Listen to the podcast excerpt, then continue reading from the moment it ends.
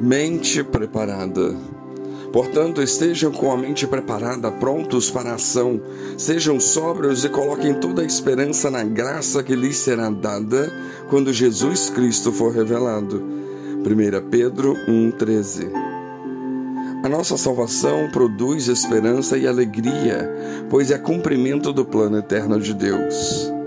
A primeira epístola de Pedro é uma carta maravilhosa em que Pedro está tentando confortar as igrejas que estão sofrendo por causa do Evangelho. Paulo, já em suas epístolas, deixa claro que alguns irmãos passavam por muitas provações. E aqui em, no capítulo 3, versículo 14, Pedro confirma ainda mais o sofrimento do crente quando disse: Mas, ainda que venhais a sofrer por causa da justiça, sereis abençoados. Não temais suas ameaças, nem vos alarmeis.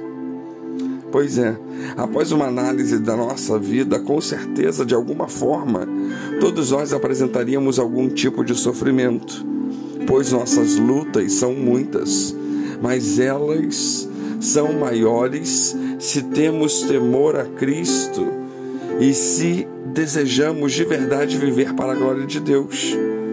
Mas ainda que venham lutas, tristezas, sofrimento indivisível, temos nossa esperança em Cristo, na salvação que dele recebemos e que produz no crente verdadeiro um desejo imenso de ser como ele, santificando a vida e agindo como deve agir um filho de Deus. Pedro, então, começa esse verso 13 com a palavra portanto. E toda vez que estivermos lendo a Bíblia, se aparecer um portanto, um por isso ou coisas semelhantes, isso significa que o autor vai falar de algo que acabou de ser falado. E o assunto dessa passagem depende do assunto da passagem anterior, quando Pedro nos fala nos versículos 3 a 12 sobre a salvação como produtora de esperança e alegria. Mas agora ele nos mostra que somos salvos com propósitos bem definidos por Deus. Já que somos salvos, temos uma vida consagrada para viver. Ou seja, o que vai ser dito a partir do verso 13 só faz sentido para quem já experimentou a salvação, para quem já experimentou o novo nascimento em Jesus Cristo. Pedro parte do pressuposto de que o crente deve ter a mente preparada e, a partir desta realidade, começa a agir de maneira que glorifique o Senhor. A salvação se dá na mente, a transformação se dá na mente, na forma de entender as coisas. Paulo falou algo semelhante em Romanos 12, 2, quando afirmou que não deveríamos tomar os moldes do mundo, mas sermos transformados pela renovação da nossa mente, da nossa maneira de pensar. A frase no original nos convida a fazer um exercício mental, a não aceitar a fé de modo cômodo ou superficial. Há pensadores que afirmam que a expressão poderia significar arregaçar as mangas ou tirar o casaco para trabalhar mais e melhor. Assim, a mente preparada significa não aceitar a fé de qualquer jeito, mas esforçar-se por pensar e retirar os erros de uma fé falsa e abraçar uma fé bíblica e verdadeira, profunda de significado com a mente preparada, transformada pelo Evangelho de Cristo, somos convocados a uma vida condizente com a fé.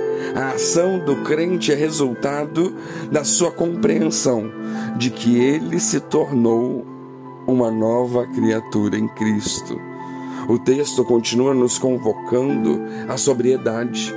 O original se refere à moderação, ao controle, à calma. Para uma igreja sofredora pela fé, a sobriedade é imprescindível.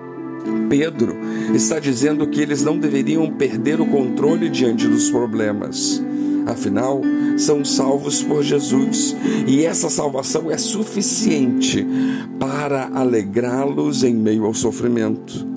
Não podemos abrir mão da esperança em todas as situações de nossa vida.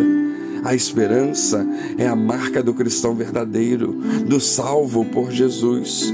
E por viver com a esperança da graça que temos, condições de suportar a dor e o sofrimento nesta vida. Vejamos que Pedro aponta essa esperança para o futuro, quando Cristo for revelado, ele diz. É apoiar nosso pensamento na esperança da eternidade com Cristo vencendo tudo o que nos tenta separar desse futuro glorioso. Quanta coisa, não? Como temos encarado então nossa vida cristã? Como reagimos quando o pecado tenta nos seduzir? Como nos sentimos quando o sofrimento nos alcança? Como nos sentimos quando somos perseguidos por desejar viver de modo bíblico? O convite que nos é feito começa com um modo de pensar bíblico, coerente com a vida que Cristo nos deu.